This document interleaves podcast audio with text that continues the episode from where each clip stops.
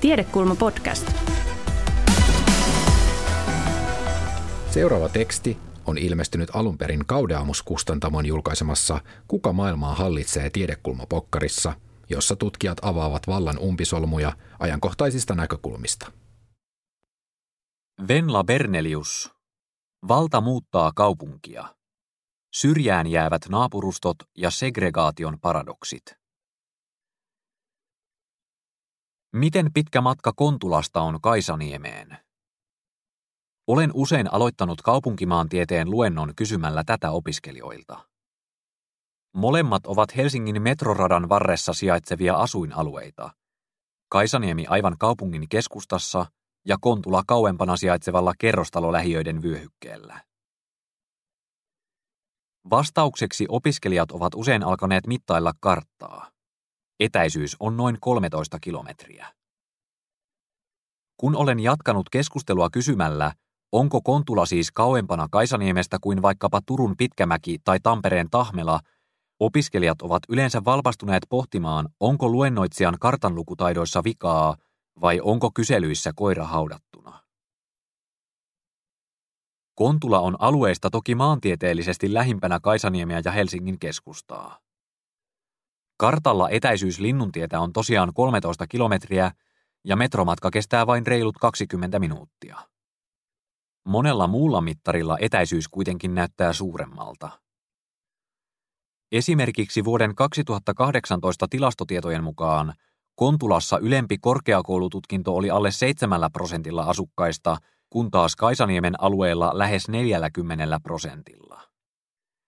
Verotietojen mukaan Kontulan alueella asukkaiden keskitulot olivat vuotta aiemmin puolestaan noin 21 000 euroa, kun Kaisaniemen postinumeroalueella Helsingin keskustassa tulot kipusivat kaksinkertaisiksi, yli 42 000 euroon. Jos tarkastelemme matkaa maantieteellisten kilometrien sijaan sosiaalisilla etäisyyksillä, sekä Turun että Tampereen hyvätuloisimmat alueet ovat huomattavasti lähempänä Kaisaniemiä kuin Kontula. Esimerkiksi keskitulot ovat Pitkämäessä 32 000 euroa ja Tahmelassa 36 000 euroa. Etäisyyksien tarkastelu koulutuksen tai tulotason kautta kilometrien sijaan ei ole opiskelijoiden kiusaksi keksitty kompa, vaan se herättää meidät pohtimaan uudenlaista kysymystä. Miten hyvinvointi, elämän mahdollisuudet ja tulevaisuus jäsentyvät maailmassa, jossa sosiaalisten etäisyyksien ylittämisestä on tullut jopa vaikeampaa kuin maantieteellisten etäisyyksien ja jossa kaupunkinaapurustot jakautuvat eri tavoin kuin ennen. Menestyvät kaupungit ja koulutus uutena vedenjakajana. Asuinalueiden erot asettuvat laajempaan kehikkoon, kun tarkastelemme maailman kehittymistä alati kasvavien kaupunkien verkostoksi. Planeetan väestöstä jo yli puolet asuu kaupungeissa ja talous keskittyy kaupunkeihin vielä tiiviimmin. Talouden osalta ehkä hämmästyttävintä on, että maailman 50 suurimmassa kaupungissa asuu yhteensä vain noin 7 prosenttia pallomme väestöstä, mutta näiden kaupunkien osuus kaikesta talouskasvusta on peräti 40 prosenttia. Olemme saaneet viime vuosina lukea lehdistä, miten myös Suomessa yhä suurempi osuus väestä virtaa kohti muutamaa suurinta kasvukeskusta ja miten Helsingin seutu tuottaa yksin jo yli kolmanneksen maamme kansantulosta. Keväällä 2020 Helsinki myös komeili kansainvälisen World Happiness Reportin maailman onnellisimpien kaupunkien listan ykkössijalla. Kaupungeilla meneekin monella mittarilla hyvin. Koko maailma kaupungistuu nopeaan tahtiin, vauraus ja hyvinvointi keskittyvät kaupunkiseuduille ja kaupunkien merkitys maailmantaloudessa korostuu koko ajan. Monet tutkijat ovat jopa puhuneet kaupunkivaltioiden uudesta tulemisesta, sillä kaupunkien rooli alkaa vahvistua myös poliittisesti merkittävässä päätöksenteossa ja suurten maailmankaupunkien keskinäisten verkostojen globaalissa voimassa. Yksi merkittävimpiä ajureita kaupunkien voittokululle on ollut tietotalouden kasvu. Talouden rakenteet ovat muuttuneet siten, että yhä suurempi osuus kaikesta tuotannosta ja kulutuksesta on teollisuuden tai maatalouden tarjoamin tuotteiden sijaan palveluita ja erilaisia aineettomia innovaatioita. Teknologinen kehitys ja digitaalisten palveluiden tuotanto keskittyvät voimakkaasti kaupunkeihin, joissa on tuotantoketjuihin sopivia kumppaneita ja koulutettua työvoimaa. Tietotalouden ja luovan luokan asiantuntija, kaupunkitutkija Richard Florida onkin todennut, että aiemmin teollisuus sijoittui paikkoihin, joista löytyi rautamalmia, mutta nyt teollisuus suunnistaa pikemminkin sinne, missä on tarjolla koulutettua väkeä. Tietotalouden aikakaudella voittajia ovat kaupungit, jotka pystyvät houkuttelemaan koulutettuja asukkaita ja tietotalouden toimijoita. Menestys ei kuitenkaan jakaudu näiden kaupunkien sisällä tasaisesti. Kaikki asukkaat eivät pääse kiinni uuteen talouteen tai osallisiksi sen verkostoihin. Samalla kun tulo- ja hyvinvointierot ovat monissa maissa kääntyneet kasvuun, myös asuinalueiden väliset railot syvenevät. Kun jotkin asuinalueet houkuttelevat niitä asukkaita, joilla on varaa valita asuinpaikkansa, toisia naapurustoja koettelee syrjään jäämisen uhka. Maailman taloudellisen kehityksen järjestö OECD julkaisi vuonna 2018 raportin Divided Cities, jakautuneet kaupungit, jossa se esitti huolensa useilla kaupunkiseuduilla lisääntyvästä segregaatiosta, eli naapurustojen välisten sosiaalisten, taloudellisten ja etnisten erojen kasvusta. Syrjään jäävät kaupunkinaapurustot. Uudet kansalliset periferiat. Tietotalouden ja kaupunkisegregaation linssin läpi tarkasteltuna Kontula ja Kaisaniemi asettuvat osaksi menestyvän kaupungin sisäisesti eriytyvää maisemaa. Helsingin keskusta-alueiden tulotaso on noussut jyrkästi 2000-luvun kuluessa ja asuntojen hinnat ovat monen keskituloisenkin ulottumattomissa. Kontulassa sijaitsevan perheasunnon hinnalla saa keskustasta vain pikkuruisen yksiön. Ja vaikka matka on metrolla 22 minuuttia, keskimääräisessä koulutustasossa ero on useita vuosia. Olemme Suomessa tottuneet ajattelemaan, että maamme syrjäseudut, kansalliset periferiat, sijaitsevat maantieteellisesti kaukana pääkaupunkiseudusta olevilla Itä- ja Pohjois-Suomen alueilla. Näitä laajoja alueita ovat pitkään leimanneet maantieteelliset etäisyydet kansallisista kehityksen ytimistä, korkea työttömyys ja esimerkiksi kansainvälisissä PISA-tutkimuksissa esiin tulevat suhteellisesti heikommat peruskoululaisten oppimistulokset. Kansallinen tarinamme etäisistä syrjäseuduista ja koko maantasoinen katse hukkaa kuitenkin saman todellisuuden kuin metroasemien välisten etäisyyksien mittailu viivoittimella. Meidän on vaikeaa hahmottaa eroja, jotka piirtyvät esiin vasta kun katsoo läheltä ja kun ottaa linssin polttopisteeseen pienemmät alueyksiköt.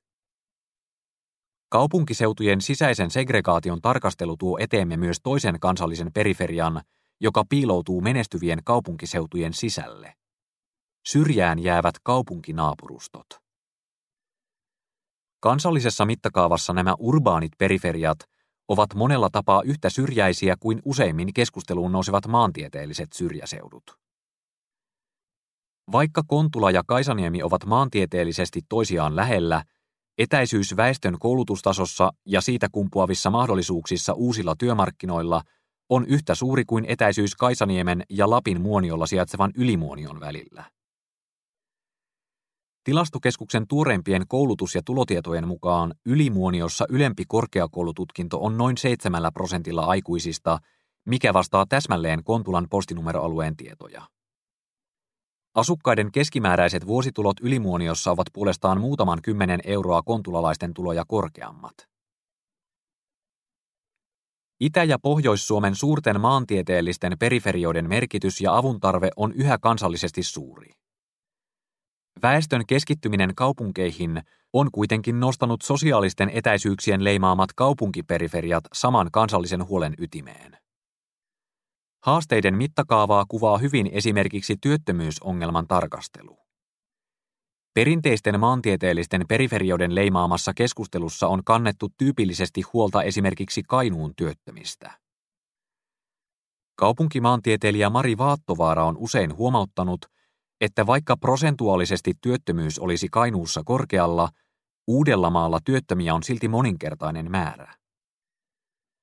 Kun esimerkiksi syyskuussa 2019 koko Kainuussa oli työ- ja elinkeinoministeriön tietojen mukaan 3000 työtöntä, pelkästään Helsingissä työttömiä oli samalla hetkellä kymmenkertaisesti, 30 000. Suuri osa heistä asuu juuri kaupungin syrjään jääneissä naapurustoissa. Eriytymisen kuplat ja kapeutuvat tulevaisuushorisontit. Koska olemme yleensä taitavampia katselemaan karttoja kuin havaitsemaan elämänpiirien näkymätöntä eriytymistä, meidän on usein vaikeaa ajatella, että kaukana väestökeskittymistä sijaitsevan Lappilaiskylän ja metroradan varressa sijaitsevan kaupunkinaapuruston todellisuuksia voisi rinnastaa keskenään.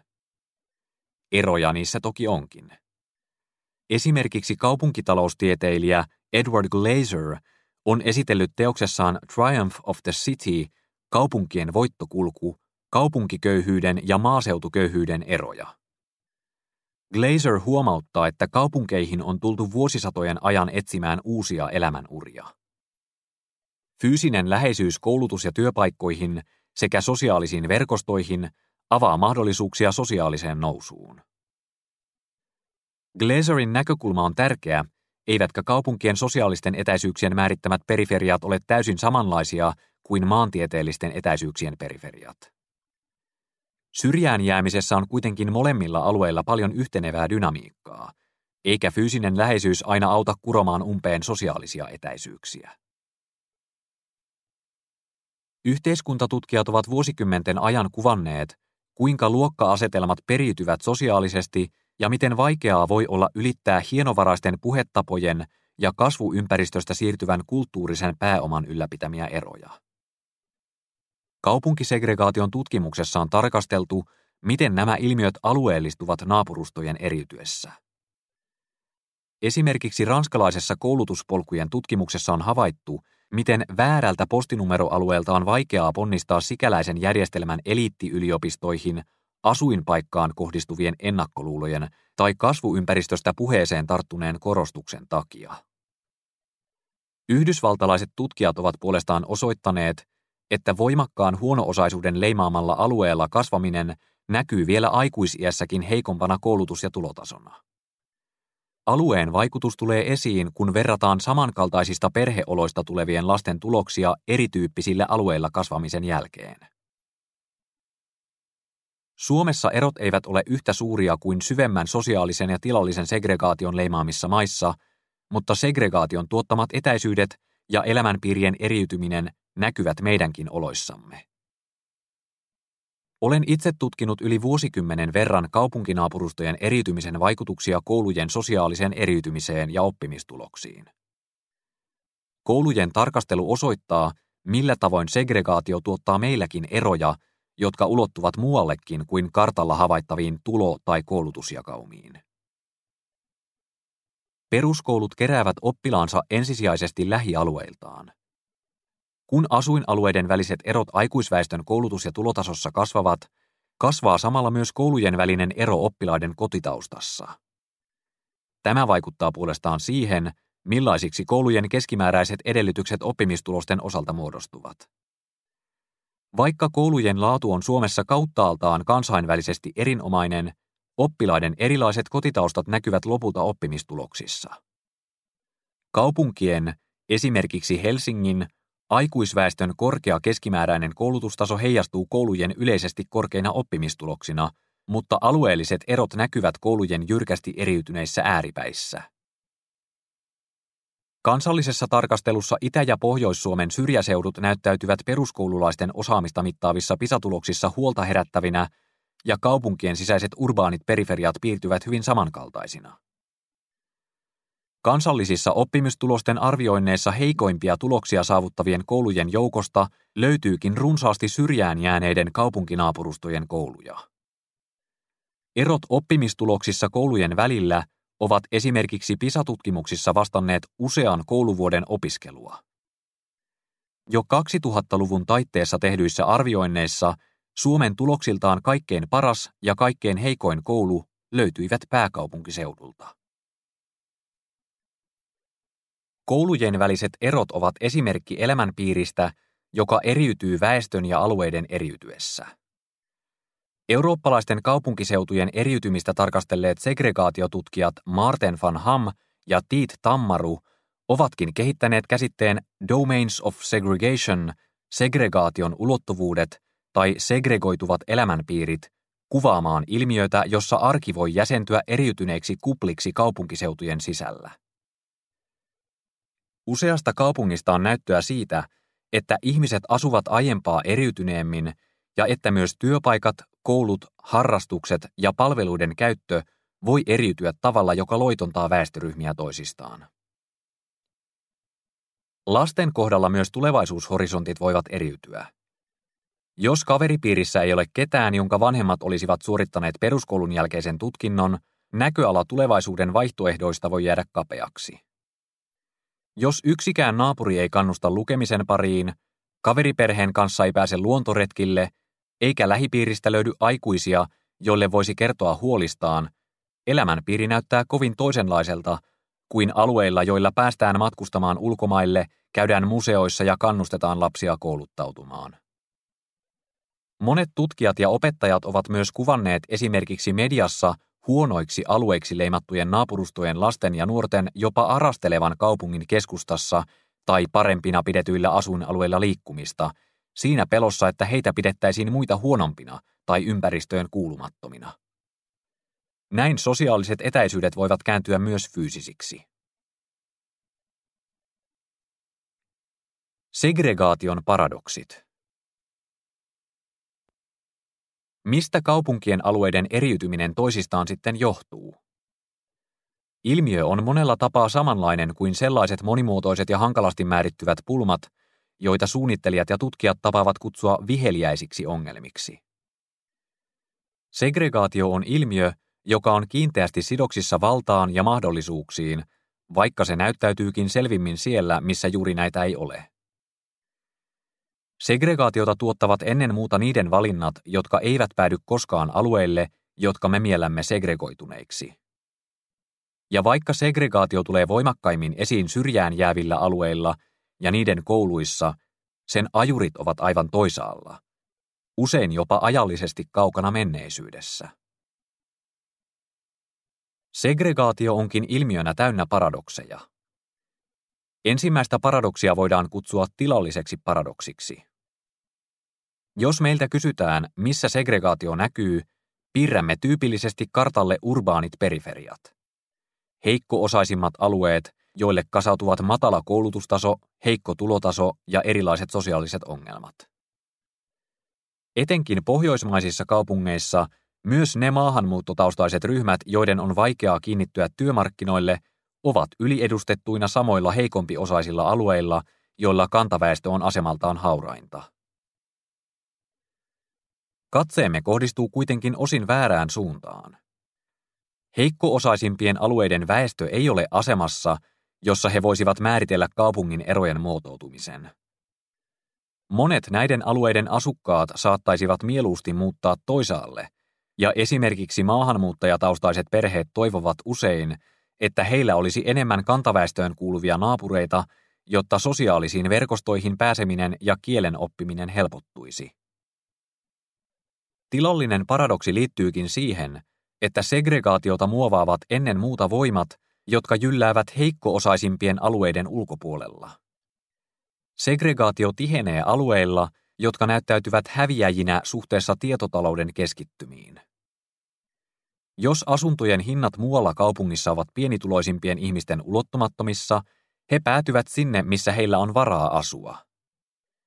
Näin segregaation mekanismit ovat muualla kuin heikompiosaisilla alueilla, ja näille päädytään, kun hyväosaisemmat alueet työntävät asemaltaan hauraimmat ihmiset pois. Tilallinen paradoksi liittyy kiinteästi segregaation sosiaaliseen paradoksiin. Segregaatiota eivät tuota ensisijassa ne, joilla ei ole varaa valita, vaan ne, joilla on. Kun tietotalouden yhteiskunnassa taitavasti navigoivat perheet valitsevat itselleen halutuimmat asuinpaikat ja niiden sosiaaliset verkostot, segregoituneeksi miellettyjen alueiden asukkaat joutuvat tyytymään siihen, mitä heille on tarjolla. Tutkijat ovat usein kiinnittäneet huomiota myös eliitin segregaatioon, eli erityisen hyväosaisten alueiden syntyyn. Monissa maissa tällaiset itsevalitun segregaation alueet ovat usein jopa erikseen aidattuja naapurustoja, jotka on suljettu ulkopuolisilta kokonaan. Vaikka meillä aitoja ei juuri näykään, myös pohjoismaisissa kaupungeissa on joitakin erityisen hyväosaisia asuinalueita, joita voidaan ajatella eliitin segregaationa. Näitä alueita on kuitenkin verrattain vähän, ja kaikkein heikko-osaisimpia alueita leimaa ensisijaisesti se, että keskiluokka välttää näille muuttamista. Tästä näkökulmasta segregaatiota tai erityisiä huono-osaisuuden keskittymiä eivät tuota pääsääntöisesti ne, jotka asuvat segregoituneiksi mielletyillä alueilla, vaan ilmiön ajureina toimivat asumisen valinnat tekee joku muu jossain muualla. Segregaation kolmatta paradoksia voidaan kutsua ajalliseksi paradoksiksi. Samoin kuin katsomme segregaatiota tarkastellessamme usein vääriin paikkoihin ja vääriin väestöryhmiin, katsomme usein myös väärää hetkeä, nykyistä. Eriytymistä tuottavat valinnat ja ratkaisut ovat usein huomattavasti kauempana menneisyydessä. Esimerkiksi vuosia aiemmin tehdyt rakentamisen ja kaavoituksen päätökset ohjaavat asumisen mahdollisuuksia nykytilanteessa. Myös koulujen eriytymiseen liittyy samantapainen ajallinen harha.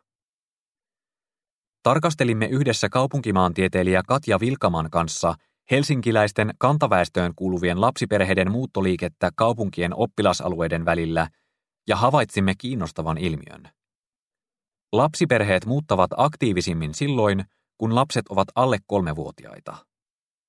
Siitä lähtien oppilasalueiden välinen muuttoliike hidastuu ja putoaa erityisen jyrkästi heti, kun lapset täyttävät seitsemän. Lapsiperheiden muuttoliikkeen tarkastelu osoittaa, että lapsiperheet etsivät aktiivisesti hyvää asuinpaikkaa lasten ollessa pieniä ja pyrkivät vakiinnuttamaan naapurustonsa lasten mennessä kouluun. Moni perhe haluaa oletettavasti pitää kiinni asuinpaikasta lähellä lapsen käymää koulua, jotta koulumatkasta ei tulisi pitkä, eikä koulua tarvitsisi vaihtaa.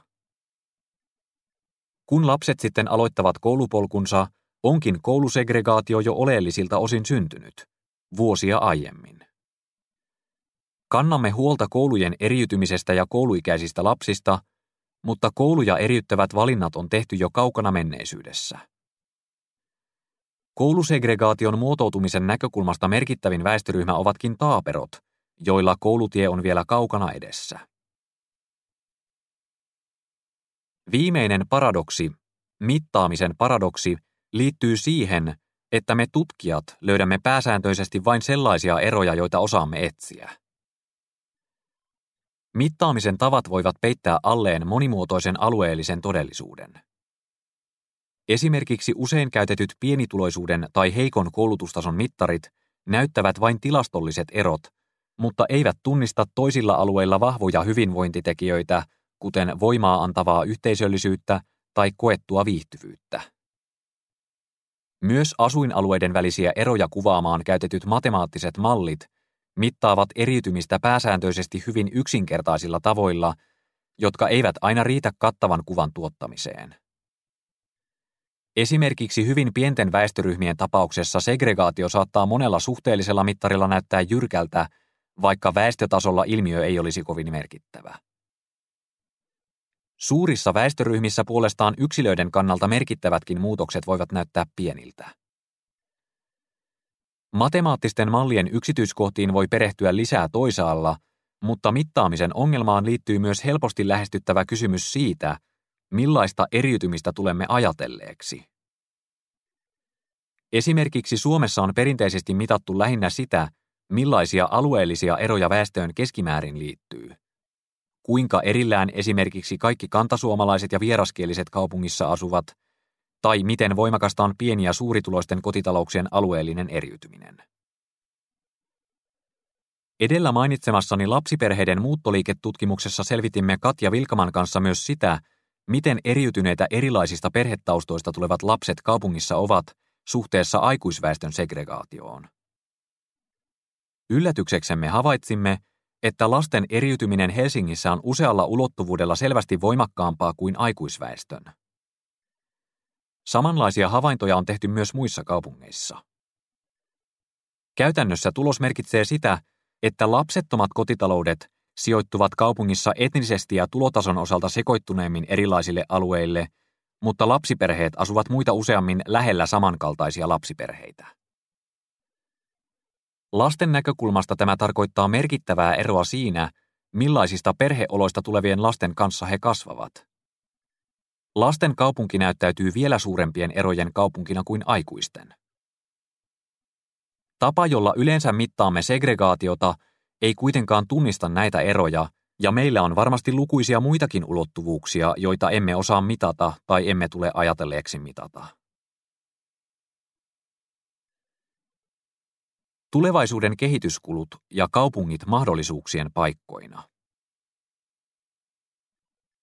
Kaupunkisegregaation paradoksit osoittavat, että segregaatio on ratkaistavaksi haasteeksi varsin viheliäinen.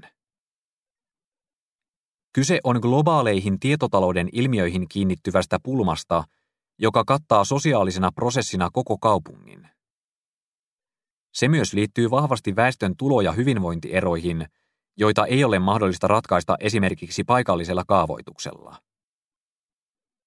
Kauemmas historiaan kurottuva tarkastelu kuitenkin osoittaa, että kehitys voi kaupungeissa kulkea moneen suuntaan, ja kansainvälinen vertailu puolestaan näyttää, miten erilaiset yhteiskunnalliset ratkaisut ja olosuhteet voivat vaikuttaa suuresti siihen, millaiseksi kaupunkien alueellinen todellisuus jäsentyy.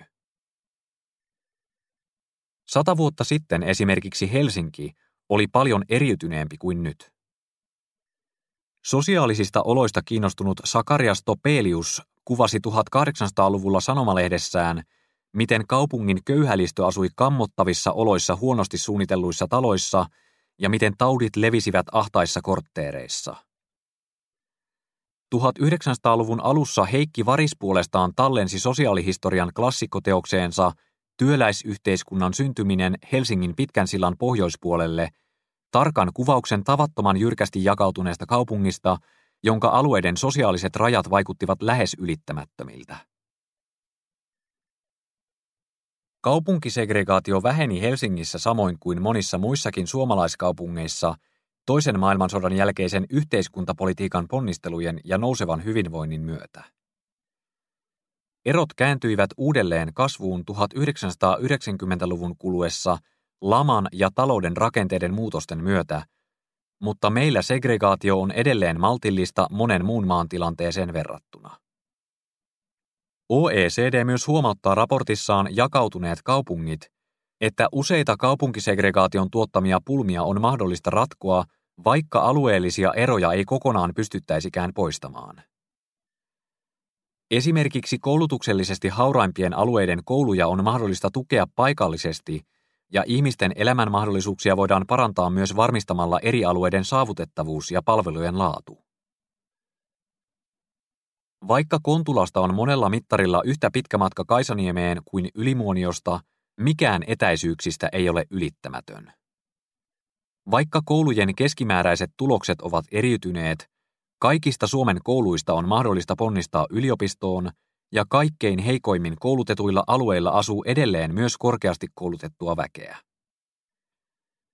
Helsingin Sanomat kertoi marraskuussa 2019 Kontulaan vauraasta Lauttasaaresta muuttaneesta Euroopan avaruusjärjestön yrityshautomon johtajasta, joka hehkui tyytyväisyyttä Kontulan asuinympäristön laadukkuudesta, mukavasta tunnelmasta ja väljän asumisen mahdollistavasta asuntojen edullisesta neliöhinnasta. Kaikilla alueilla asuu myös tyytyväistä väkeä, eikä suomalaiskaupungeissa ole slummeja tai maaseudullakaan toivotonta köyhyyttä, joka piinaa monia maailmankolkkia. Monesta näkökulmasta kansainvälinen tarina Suomesta maailman onnellisimpana maana ja Helsingistä maailman onnellisimpana kaupunkina onkin totta, myös niillä seuduilla, jotka ovat jääneet suhteessa syrjään. Samalla suhteelliset erot ovat kuitenkin itsessään merkittäviä, ja syventyessään ne voivat paitsi kaventaa ihmisten elämänmahdollisuuksia ja valintoja, myös haurastuttaa yhteiskunnan vakautta ja kantokykyä. Julkisessa keskustelussa on kannettu usein huolta yhteiskunnan pirstaloitumisesta ja etenkin kaupunkien ja maaseudun vastakkainasettelusta.